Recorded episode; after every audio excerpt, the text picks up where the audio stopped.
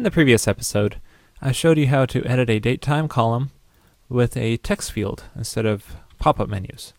So here you can edit a time through text field that will pro- properly be parsed and update the database. I did that with a virtual attribute. So I created this new date at, uh, due at string uh, attribute and created a getter and setter method for it, which um, properly displays the date and parses it correctly. But let's say I have several columns that I want to do this with, um, and I don't want to have to uh, create getter and setter methods for every single one. That's a lot of duplication. Well, what I want to do is create a um, class method up here and call it, let's just call it stringify uh, time, and then pass any um, attributes I want to it. In this case, due at, and have that method dynamically generate these getter and setter methods for me. So that sounds pretty cool. So let's try that out. Um, so what I want to do is actually make this a plugin. So I'm going to show you how to create a very simple plugin. Let's do a script generate plugin and call it stringify uh, time and it will generate a bunch of files in the uh, vendor plugins directory for us. So if you look in here, vendor plugins, you go to stringify time. This is our new plugin that it added for us. Take a look at this um, init.rb file. This is the file that actually gets loaded when the plugin loads. So what you need to do is um, actually require a file, any files that you put in the lib directory here. So in this case, let's require this stringify time.rb file in the lib the uh, init file.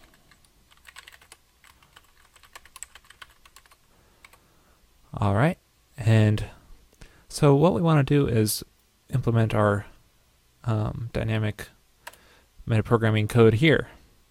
What I'll do is make the uh, method inside of a module. Let's just call it stringify time, and then make a method called um, uh, stringify time as well, and have it take an um, list of names. So this little splat mark here will take all the name parameters and throw it all into this names array, all of the uh, parameters that are passed to the method. And I needed to actually generate methods that look like this, getter and setter methods. So let's try doing that. We need to uh, loop through this names array and then um, call define method for creating these methods. Now Ruby is really good about metaprogramming. It's pretty amazing. You just call define method like this and then give the method a name which will be the name of the uh, attribute passed and string like that and then pass a block to this, and whatever's inside here will be inside of that new dynamically generated method. And so let's just call, uh, we can't call due at directly right here because we don't know the name. We have to access it dynamically. So we can do read attribute and pass the name like that. And let's define another method for the setter. This one will end in an equal sign and it will also take a parameter, which will be the time as a string. And it will do the same thing as down here. Now the, uh, I'll actually have to wrap this in begin end blocks so that Ruby knows that it's separate. So the rescue statement works properly. So begin, do this, time parsing. Right here we need to do our write attribute. So we can do a write attribute. These are methods provided by uh, Active Record. The name and pass the time that's parsed, which will be the time that's passed to this, which will be string time string. And when it's invalid, we have to dynamically set an instance variable. And we can do that with the um, instance variable set method, which will take the name of the variable and the value. So this will set an instance variable for us. And I think that's all. I think it will just work. So um, let's restart our web server. Actually, let me make sure this is correct. Okay. Let's restart our web server here and see if this is all working. Edit this, and it didn't work. Undefined method, stringify time for uh, the task class. So for some reason, it didn't actually, oh, you know what I did?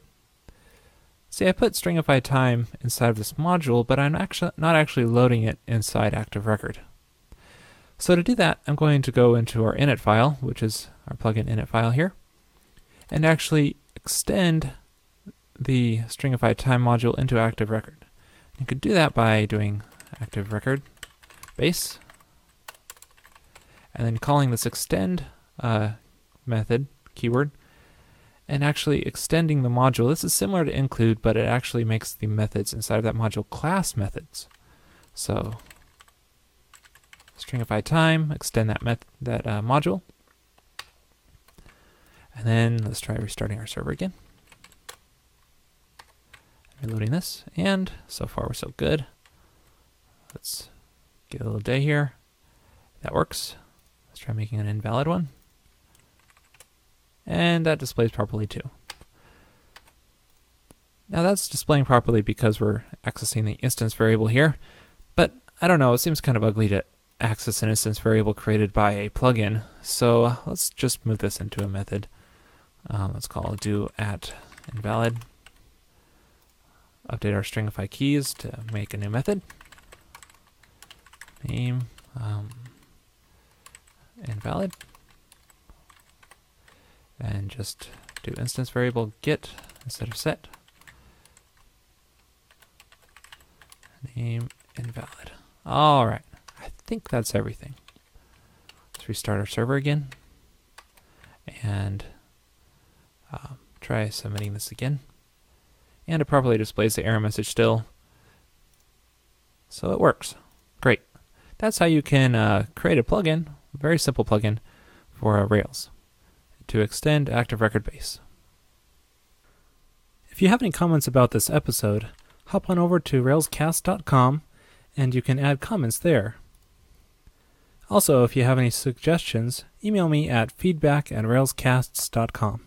Thanks for watching.